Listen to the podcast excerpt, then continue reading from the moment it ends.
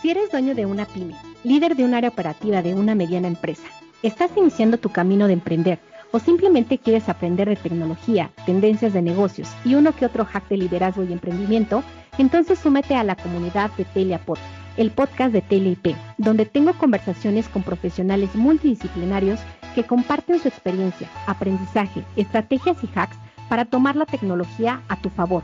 Recuerda que TeleIP es tu aliado tecnológico. Si estás pensando implementar alguna estrategia de transformación digital, te invitamos a visitar telia-medioip.mx. Despega tu emprendimiento, crece tus ventas, agiliza tus procesos y escala tu negocio. Suscríbete a nuestro podcast y newsletter.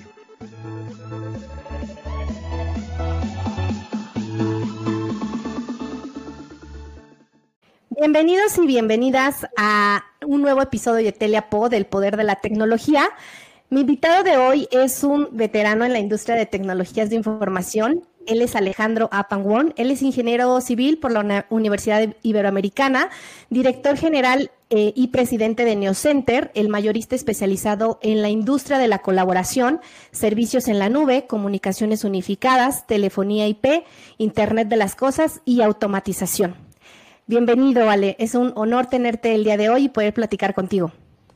El honor es mío, Mari, y la verdad emocionado. Muchas gracias, Ale. Pues como te decía, vamos, te lanzo una serie de palabras eh, y lo primero que se te venga a la mente. ¿Te late? A ver si no me tropiezo. Tecnología. Mi emoción, mi pasión. Inteligencia artificial. Es el futuro, pero ya lo estamos viviendo el día de hoy. Metaverso. Eh, todavía no confío mucho en ellos, pero tendremos que aprender de él. Ciberseguridad. Eh, tenemos que protegernos mucho. Innovación. Tenemos que hacerlo todos los días, siempre, varias veces al día. Ok, listo, pues son, son todas por hoy. Oye, eh, también una, una de las preguntas Una de las preguntas que les hago a, mis invitados es cómo llegaron al fascinante mundo de la tecnología. Hijos, la, la verdad este, te puedo comentar, ha sido una anécdota, porque yo estudié, como tú bien lo mencionas, ingeniero civil, y justo cuando inicié yo esta carrera hace muchos años, bueno, estudié en esta universidad, eh, México se encontraba en un boom a nivel internacional y se hablaba que la ingeniería civil, la construcción, carreteras, puentes, este, hidroeléctricas, era, era impresionante la cantidad de trabajo y la proyección que tenía México en su momento. Eso me orilló a estudiar ingeniería civil, pero desafortunadamente en el 85, cuando salí de la universidad, estábamos en crisis, Margie, y algo que sucedió es, algunos profesores vieron en mí la posibilidad de orientarme hacia la programación, utilizar lenguajes de programación para crear aplicaciones en su momento. Y desafortunadamente, te comento, desafortunadamente no pude desarrollar la ingeniería civil, pero afortunadamente me orillaron a tomar la tecnología y en su momento estudiar algo de sistemas, algo de programación y desde ese entonces me encuentro en esta industria. Ya, muchísimas gracias. Me gustaría citarte. El futuro no es mañana, ni lo es hoy, fue ayer. Esa es la, la velocidad con la que vivimos ahora. ¿Qué es lo que haces para vivir a esta velocidad? Y justo en una industria en donde pues cada segundo, ¿no? Cada milésima de segundo están surgiendo nuevas tecnologías, hay muchísima innovación. ¿Qué es lo que haces? Eh, mira, al final la tecnología para mí ha sido mi pasión. Me encanta estar estudiando nuevas tecnologías, me encanta ver qué es lo que están desarrollando, qué se habla y qué discusiones hay al respecto, eh, qué vamos a tener en el futuro a corto plazo, a mediano plazo y a largo plazo. La verdad es que es muy interesante estar platicando y discutiendo con otros amigos que están en el medio y también con clientes para preguntar cuáles son sus necesidades, cuáles son sus puntos de vista, hacia dónde piensan ellos que, que pueden dirigirse. Y eso te permite también sensibilizarte hacia cuáles son las necesidades que tienen ellos. Tratas de analizar a tus amigos, a tus clientes y a las empresas con las cuales estás tú prospectando, cuáles son sus necesidades, en dónde están eh, inmersos, qué necesitan resolver. Y al final, si tienes tú esa información y esa experiencia, tú puedes en un momento dado hacer recomendaciones sobre qué hacer en el futuro, en el corto y en el mediano y en el largo plazo. La verdad, este, ¿qué es lo, lo que yo recomendaría para poder estar inmerso en esto? Te tiene que gustar, necesitas eh, que, sea una pasión para ti. Y segundo, la verdad es que hay mucho, mucho, eh, mucha información en Internet, es impresionante, nunca habíamos vivido tal cantidad de información como la estamos viviendo el día de hoy. Y tú tienes que escoger cuáles son los medios y cuáles son los canales en los cuales tú tienes que basar el conocimiento para poder hacer tus proyecciones. Muchas gracias, eh, Ale. Oye, Neocenter eh, buscan, eh, o, así lo mencionas en, algún artículo que, eh, donde te entrevistaron, que buscan soluciones que rompan paradigmas para desarrollar negocios prácticos, ¿no? Soluciones creativas que justo permitan a las empresas, o sobre todo, hacer un mundo mucho más cercano y un mundo mejor. ¿Cómo es que nace la idea de Neocenter, no? Este, como dices, a lo mejor siempre estamos retándonos eh, pues con estos cambios constantes, ¿no? ¿De dónde, de dónde el nombre y cuál fue como, eh, dónde viste justo esta oportunidad de, mercado? Eh, si te platico un poquito de cuál ha sido mi experiencia y cómo fue que nos orillaron a estar en donde estamos, te vas a morir de la risa. ya te había platicado, mi primera de formación fue haber estudiado ingeniería civil y no dedicarme a ella. La segunda fue que yo anteriormente me dedicaba a vender computadoras. Teníamos una, no era una tienda, pero sí era una empresa que distribuía computadoras. Y en su momento hubo un crecimiento muy fuerte en, el en los 90, a principios de los 90, porque este mercado en México se empezaba a requerir el cableado estructurado. Y eso nos dio oportunidad de crear una empresa dedicada solamente al cableado estructurado y también el manejo de las redes.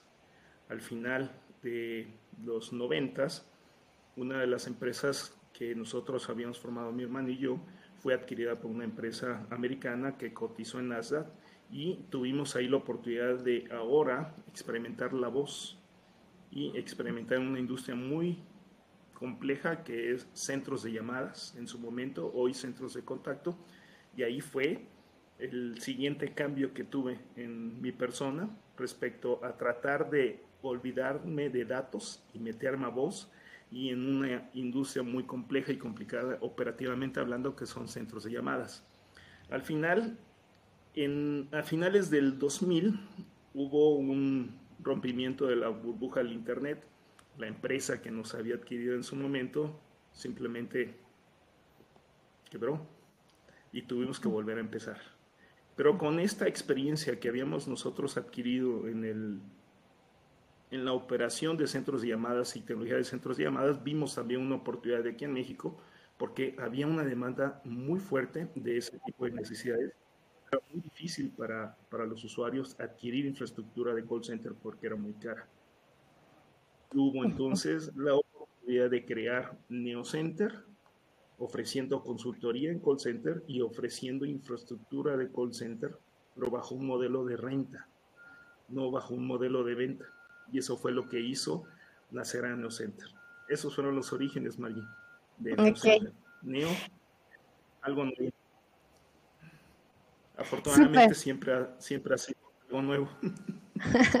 sí, sí, sí, totalmente. Ok, pues Muchas gracias eh, por compartirlo, Ale. te, te, lo pregunto porque justo la parte de nuestra audiencia son emprendedores y justo a veces esto les ayuda, ¿no? A identificar, eh, sobre todo, por ejemplo, de carreras, como tú dices, ¿no? Nunca estudié una carrera, ¿no? Este, que nunca me imaginé dónde iba a acabar, ¿no? Ahora, bueno, ahora yo, yo estudié negocios y también ahora hago contenido de, educación y bueno, contenido como este y bueno, pues eh, justo es como aprovechar estos cambios, ¿no? Que nos va marcando el mercado. Y, justo eh, recientemente ustedes cumplieron 20 años en el mercado, ¿no? Entregando soluciones de comunicaciones y de colaboración. Eh, y bueno, en, igual en un artículo que encontré mencionabas que pues han sido años difíciles, ¿no? Como todo, pero que muy divertido, ¿no? Y que a lo largo de, pues de esta historia que de, Neocenter pues han cambiado de estrategia como cuatro o cinco veces, ¿no? Eh, obviamente ajustando justo la, la, operación en, el, en, su portafolio de, de marcas, ¿no? Eh, y que pues muchas empresas o las marcas que tú traes a México salieron o otras se van integrando. Primero me gustaría hacer clic en qué momento decides y cómo decides justo el cambio de la estrategia. Eh, ¿Tienes algunos indicadores eh, que, que, te dictan justo en qué momento cambiar de estrategia?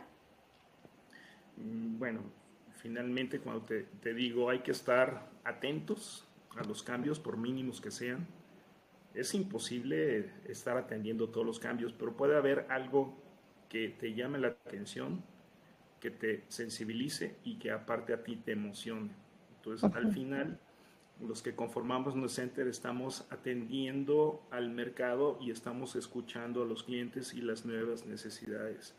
Algo que ha sucedido en Center es que siempre nos hemos adaptado tú ahorita lo acabas de mencionar, cuatro o cinco grandes estrategias en NeoCenter han modificado la estructura y la organización de NeoCenter. Sin embargo, NeoCenter sigue manteniéndose.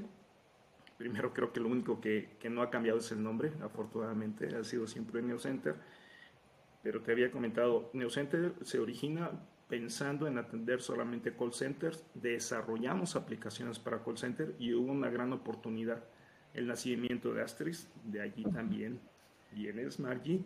En el 99, en el 2000, en el 2004 se hizo una realidad y eh, veíamos nosotros una gran oportunidad para otro segmento de mercado que eran pequeñas empresas que no tenían la capacidad y ahí la necesidad de poderse hacer de un sistema de voz porque eran muy caros o no eran lo suficientemente capaces en, en funcionalidades y Asterisk en ese momento podía empezar a ser la base para un gran desarrollo. Estamos hablando hoy ya de más de 20 años también del nacimiento de Asterisk. Hoy es una plataforma consolidada, pero eso nos dio a pie a desarrollar aplicaciones de call center. Aprendimos mucho de voz, ya sabíamos de call centers, pero pasa algo extraordinario también a finales del 2010 en el 2007 nosotros ya habíamos decidido desarrollar una nueva línea de negocio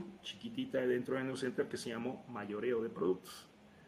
Tuvimos la oportunidad de empezar a crear un mercado para un mundo muy grande de pequeños desarrolladores que podían hacerse de una tarjeta electrónica y de unos teléfonos de arquitectura abierta y con Linux y con Asterisk crear un sistema de voz tan completo como grandes marcas con todas sus funcionalidades. Eso hizo crecer muchísimo a NeoCenter. En el 2010 decidimos nosotros escindir la compañía y dejar de lado el desarrollo de call center y fortalecer tremendamente el modelo de distribución de productos como un modelo mayorista, no como un modelo de integración. Aunque sí fuimos en los primeros años un integrador, vimos que también había una gran oportunidad de desarrollar un canal y eso fue lo que nosotros hicimos a principios de los 2010, Maki. Pero, okay. comentado, se presentan oportunidades y las tomas. Hay otras oportunidades que se presentan y no las tomas, ¿no? Por, por, por mencionar algunas y, bueno, desafortunadas no haberlas tomado, pero al final son tantas las que tienes en tus manos que tú tienes la decisión de elegir el camino hacia donde te quieres dirigir. Decidimos, después del 2010, desarrollar fuertemente el modelo de distribución mayorista de productos de telefonía. La industria nos fue moviendo hacia otro tipo de, no tecnología, sino se fue transformando y empezamos a hablar de comunicaciones unificadas. Ya teníamos que hablar de otros medios y canales de comunicación que se podían montar a los sistemas de voz.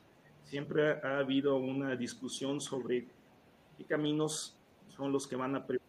Al final nosotros vemos las comunicaciones como una convergencia de varias tecnologías para que finalmente tengamos un solo camino o un solo, una sola aplicación o un solo frontend. A eso en su momento, en el 2015 o 2016, le, le llamamos comunicaciones unificadas. Surgió videoconferencia. Era una industria y una tecnología completamente eh, separada. Pero nunca pensamos que años después iba también a ser absorbida y se iba a unificar y prácticamente hoy estamos probando una de estas aplicaciones, ¿no? Es impresionante lo que ya podemos hacer, Machi. Sí, totalmente. Y, justo trayendo eso a, esta charla, ¿cuál crees que, eh, o, cuál es tu enfoque en cuanto a la innovación y la adopción de nuevas tecnologías?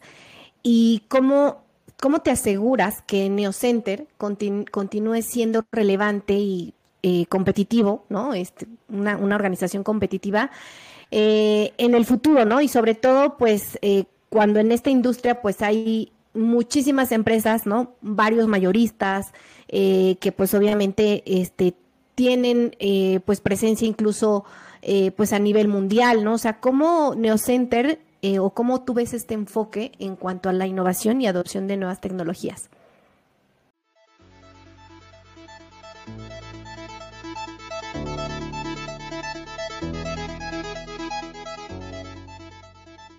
Soy una convencida de que adoptar tecnología en las pymes es crucial para su crecimiento y sostenibilidad.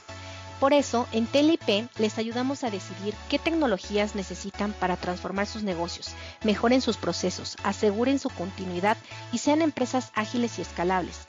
Rompe el paradigma de que la tecnología no es para ti. Contáctanos a través de todas nuestras redes sociales.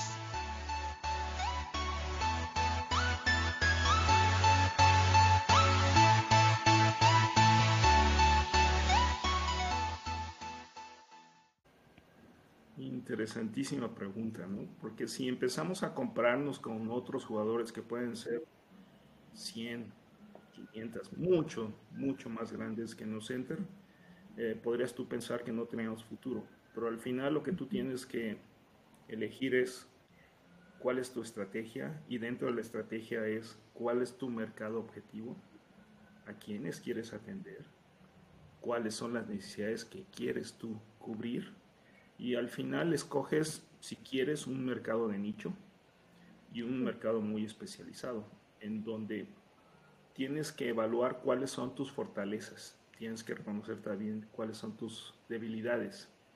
Desarrolla tu fortaleza y escoge muy bien cuál es el mercado al que tú quieres atender, cuál es tu objetivo y desarrollala fuertemente. Sí. Eh, eso para nosotros ha sido la, la, manera en la que nosotros hemos no solamente continuado, sino también hemos crecido Neocenter. Eh, ¿Qué vemos en el futuro, También podríamos decir que hay tantas opciones el día de hoy. Hoy es eh, estar escuchando de inteligencia artificial, un término que seguro tiene más de 10 años de, de, existencia, pero hoy es una realidad en donde ya se encuentra disponible para nosotros. Hoy ya la estamos atendiendo. Hoy ya la estamos entendiendo. Hoy en un explorador tienes acceso a inteligencia artificial, cosa que anteriormente no sabías qué aplicaciones se podrían estar vendiendo inteligencia artificial, pero sin embargo no sabíamos si era una realidad. Hoy es una realidad. ¿Qué vemos? Creo que hay grandes oportunidades en el futuro en donde la inteligencia artificial va a generar muy buenas oportunidades para todos. Hay un campo impresionante de crecimiento. Sí, totalmente de acuerdo. ¿Y cómo, cómo crees que han evolucionado las demandas y las expectativas de los clientes eh, en, los en estos justo en estos últimos años, no? Quizá vamos a tomar, eh, pues a lo mejor este, este, punto de partida de la pandemia, ¿no? ¿Y cómo crees que has, eh, o sea, cómo crees que Neocenter ha respondido justo a estos cambios? Sí, ha habido cambios que han sido demasiado dramáticos, ¿no? Muy drásticos a los que nos hemos enfrentado. Desde hace muchísimos años, y estoy hablando de hace 30 años, hablábamos de una famosa convergencia, ¿no? No es un término actual. Bueno, sí es un término actual, pero es un término muy antiguo. Cuando antes se hablaba de competir las redes de datos con las redes de voz. Eran aplicaciones radicalmente diferentes y siempre se hablaba de que una iba a dominar a la otra y simplemente convergieron. El día de hoy estamos volviendo a ver convergencias, muchas tecnologías que nacen de manera separada y cuando nacen dice esta va a ser la dominante y va a matar a las anteriores, pero nunca, nunca se piensa que pueden ser absorbidas y que pueden unirse en una sola aplicación, en una sola, en una sola idea. ¿Qué vemos nosotros en el futuro respecto a la experiencia que hemos vivido? Hablábamos en el 2019 y 2020 de que el trabajo remoto iba a ser una realidad. Lo que no sabíamos es que una pandemia nos iba a acelerar a adaptarnos a ella. ¿no? Nos, mandó a trabajar a todos a casa. Muy, muy pocas empresas estaban preparadas para ello. Eh, la mayoría de las empresas, eh, muchas sufrieron, muchas desaparecieron, Mari, pero eh, en este periodo de pandemia muchas otras iniciativas nacieron con muy buenas ideas y grandes ideas. Hay fabricantes que hoy, hoy se están sumando al mercado comercial y hablamos de marcas de videoconferencia cuando, oye, la videoconferencia tiene décadas de haber sido desarrollada, ¿no? Pero ¿por qué se hablaba en aquel entonces de que este, esta marca o esta tecnología iba, iba a ser la dominante? Pero nadie pensaba que ahora una webcam, una computadora, un dispositivo móvil iban a ser los, eh, la palabra, los hosts, los hospedadores de esta tecnología para poder eh, darle disponibilidad a estas aplicaciones y, y, cubrir necesidades a millones de personas. ¿no? Siempre decía que la videoconferencia solamente para, era para un mercado muy pequeño, muy elevado y de mucha capacidad económica. Y hoy estamos prácticamente hablando de que todos estamos utilizando videoconferencia aunque unos no le quieren llamar videoconferencia, le llaman colaboración, le llaman videollamada, al final estamos hablando de la convergencia de varios canales de comunicación en un, en un solo canal, ¿no? Bueno, varios canales en un solo medio. Sí, así es. Y justo te iba a preguntar hace ratito, y qué bueno que lo, lo, tomas acá eh, nuevamente, ¿cómo eliges eh, a estas marcas, ¿no? Porque pues obviamente en el mercado hay muchísimas más marcas y bueno, ahora a mí me han eh, contactado muchísimas, seguro a ti pues muchísimas más, eh, y donde te ofrecen como obviamente un esquema comercial, ¿no? Este, eh, pues obviamente te dan como los porcentajes de ganancia, un, un a lo mejor un plan estratégico de marketing, etcétera. Pero tú, ¿cómo eliges, no? Este, ¿qué marcas incluir dentro de tu portafolio? ¿Tienes alguna, pues a lo mejor algunos puntos o, que, que, que evalúes previo a que digas, ah, esta, esta marca sí la integramos y esta no? Sí, claro que sí. Me, estaba riendo ahorita que me estabas mencionando eso que te llegan a contactar para que vendas y los representes. Es que a mí me han llegado hasta ofertas de vender pescado. ¡Wow! No, me, me, refiero a esto y es una anécdota porque finalmente tienes que decir cuál es tu fortaleza. Segundo, tienes que definir cuál es tu mercado objetivo, cuál es tu segmento al que quieres tú atacar. No puedes atacar todo y no puedes ser todo. Y, al final, bueno, haces lo que te gusta, ¿no? Haces lo que te apasiona. Tecnología, videoconferencia, viene, viene una transformación respecto a nuevos medios de comunicación o nuevas formas de comunicación. la pandemia también nos orilló a romper una frontera física. Naturalmente estábamos nosotros acostumbrados, y aquí en México es muy común, a pensar de que hoy te contrato tú eres mi colaborador y te necesito trabajando aquí de 9 a 6 de la tarde, ¿no? en mi oficina y te necesito ver. Pero la pandemia nos orilló y nos demostró que podemos hacerlo de manera diferente. Hoy podemos estar trabajando prácticamente en donde sea. ¿no? Ahorita yo me encuentro en mi casa, no he regresado desde marzo del 2020. Bueno, no hemos regresado, ya no tenemos a dónde regresar, porque dejaron de existir las oficinas. Si hubiéramos hablado de esto antes del 2020, todo el mundo hubiera dicho, espérame, eh, tu compañía no existe, o tu compañía es virtual, o tu compañía no tiene oficinas. Y hoy esto es algo que hemos aceptado. Ahora, vienen los siguientes cambios, Margie, el regreso a oficinas. Sí. Pero un modelo completamente diferente. Las oficinas avanzando en proporciones. Si antes tenías un 100% de un edificio para tus oficinas, hoy tienes que pensar que solamente vas a usar el 20% a pesar de que vas a tener el 100% de tus colaboradores trabajando en cualquier parte del mundo. Pero eh, vienen otro tipo de necesidades. ¿Qué pasa si ese 20% se encuentra sobrepasado porque mañana necesita estar en la oficina el 40% de tus colaboradores? No tienes manera de aceptarlos, no tienes manera de, de recibirlos. Sin embargo, las tecnologías hoy te ofrecen administrar esos recursos, reservarlos, esa es una palabra eh, clave, la reservación y la movilidad es la otra palabra clave, ¿no? Hoy podríamos estar incluso en esta entrevista, claro, sería un poquito más incómodo si, si lo hubiéramos hecho manejando, ¿no? Nada que sí. pida. Claro, nada más que estés este atento, ¿no? o que lleves chofer, ¿no? Pero sí, claro, es sin duda, este, hoy puedes trabajar, eh, yo siempre menciono a los nómadas digitales, ¿no? Este, hoy puedes eh, trabajar desde cualquier parte del mundo, estar viajando eh, y pues obviamente si tu trabajo se adapta y la empresa está adaptada justo a esta modalidad, pues sin problema, ¿no? Puedes estar trabajando desde cualquier parte del mundo, como, como bien mencionaste. Para ir cerrando, Ale, ¿cuáles son, ¿cuáles son sus planes para el futuro de Neocenter y cómo ves el mercado, o sea, más bien el futuro del mercado en las tecnologías de la información y comunicaciones en los próximos años? Hay tres o cuatro industrias con un franco crecimiento. Se habla muchísimo de ciberseguridad, la demanda se ha exponenciado de una manera impresionante. Hoy todo el mundo estamos hablando de cómo protegernos de los malos. eh, Segundo, movilidad. Prácticamente vamos a estar trabajando como hoy ya lo estamos haciendo.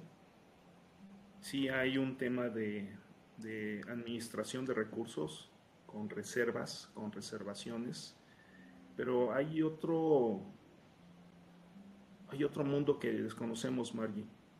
Se habla que en el 2030 el 85% de los nuevos roles o de las nuevas plazas de trabajo todavía no se han inventado.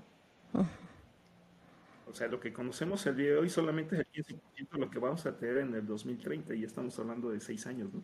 O siete. Eh, muy, muy, muy corto tiempo. ¿Qué te permite el asegurar tu continuidad como empresa y también como persona? Porque hay que hablar que las empresas son personas. Hay que estar preparados hay que estar bien eh, comunicados, hay que leer mucho contenido, tienes que, elegir, tienes que elegir el contenido adecuado también porque es imposible atender todo el contenido disponible. Tienes que definir cuál es tu fortaleza, pero también algo que es importante, tienes que entender que posiblemente lo que hoy hagas ya no lo o necesites o ya no existe el día de mañana. Entonces tienes que estar abierto a, estar viendo las amenazas que hoy podrías tú considerar amenazas a tu modo de vida, a tu modo de trabajo. Pero también hay que darle la otra vuelta, Margie. Posiblemente una amenaza que hoy esté, eh, ¿cómo se llama?, siendo clave para amenazar la continuidad de tu empresa, puede ser una oportunidad el día de mañana si das un paso adelante. Sí, totalmente de acuerdo. Elegir, creo que capacitarnos, ¿no? Eh, también creo que en un artículo que encontré mencionabas justo la, la importancia de capacitarse en todo este tema digital, ¿no? En, en habilidades digitales y eso es, eso es imprescindible. Eh, Ale, me gustaría pasar ya a la sección de donde nos compartes tus hacks y, tu, experiencia en temas de liderazgo. ¿Cuál, has, cuál han sido eh, este, tu mayor reto, eh, pues a lo mejor en estos últimos años eh, como líder? ¿Y qué es, cómo, cómo lo has, este, pues obviamente, qué es lo que te ha ayudado a ser un mejor líder y crecer en tu liderazgo?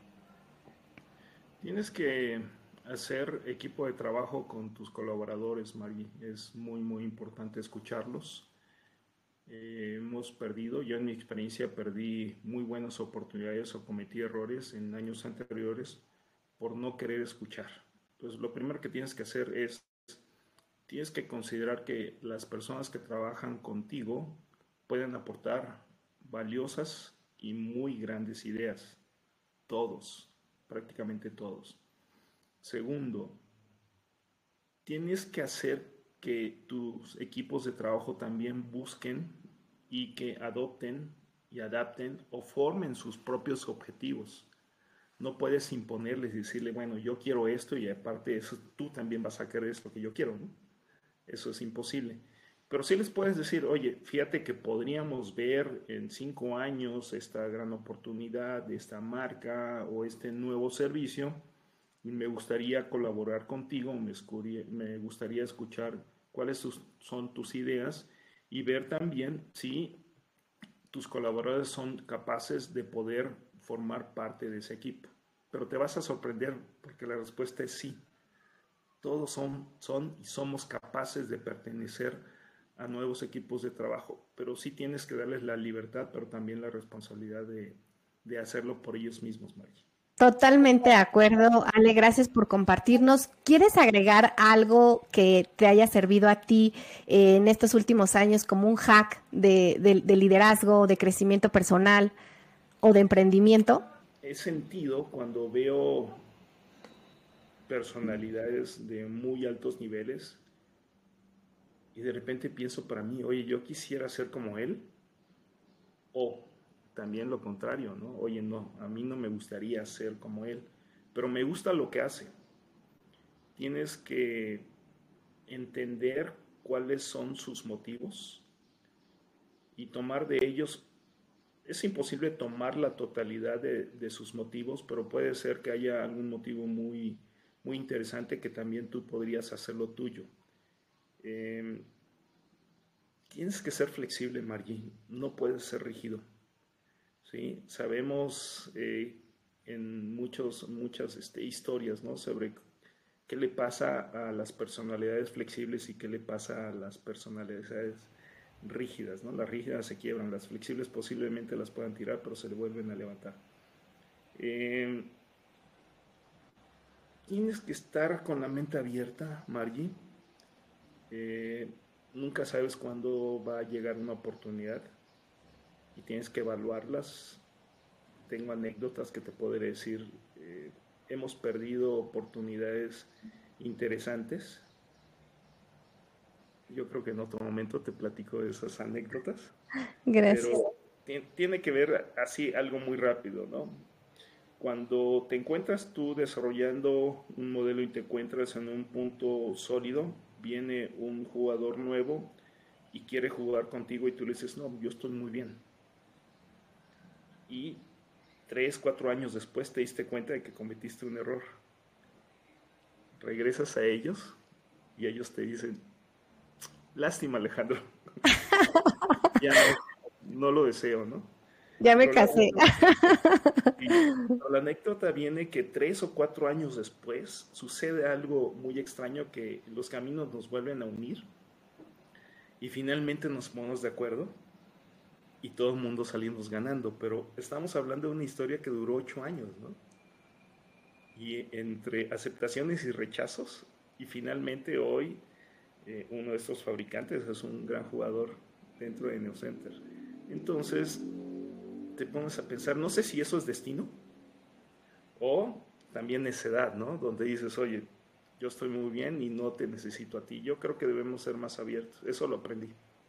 Ok, no, muchas gracias, Ale. Nos sirve, creo que a la audiencia le sirve bastante y te, decía, como creo que tu experiencia nos, nos sirve sobre todo en tema de toma de decisiones, ¿no? De a lo mejor ser, como dices, más flexible, ¿no? Los, los, los líderes hoy tienen que ser flexibles sin duda, ¿no? Ale, muchas gracias por compartir con nosotros tu visión y tu trabajo en esta industria que para mí es fascinante, el mundo de la tecnología. Eh, estoy segura que esta charla va a contribuir a la audiencia y al crecimiento de más emprendedores y emprendedoras eh, del ecosistema. Y para cerrar, ¿qué es lo que más amas de la tecnología? todo. Una sola palabra. Todo. Eh, hoy, hoy me tiene fascinado inteligencia artificial, pero en el buen sentido, porque si podemos pensar en qué daños podemos hacer utilizando la inteligencia artificial, también podríamos hacer mucho daño. Hoy hay muchas discusiones, Margie, sobre si la inteligencia artificial es una amenaza al trabajo futuro de las personas. Yo estoy pensando es, todo depende en dónde estés parado. Me gusta pensar en que estamos en la posición donde nosotros podríamos aprovechar el desarrollo de esta tecnología y no en el otro, en la otra posición de cómo creo yo desarrollo y aplicaciones de inteligencia artificial para dejar a gente sin trabajo, ¿no? Yo creo que tenemos que pensar al revés. Claro, sí, totalmente de acuerdo. Gracias, Ale. ¿Algo más que quieras agregar? ¿Dónde te pueden contactar? ¿Dónde pueden contactar a Neocenter? Muy fácil. Nuestra página web es neocenter.com. Ahí van a encontrar todos los datos. Si buscan en un navegador Neocenter o Alejandro Apan van a encontrar mucha información de dónde localizarnos. Y si quisieran escribir todavía un correo, todavía es posible atender correos, es en ventas arroba neocenter.com. Hay muchos canales de comunicación en Neocenter. Mario, de verdad un placer. Igualmente, Ale, muchísimas gracias.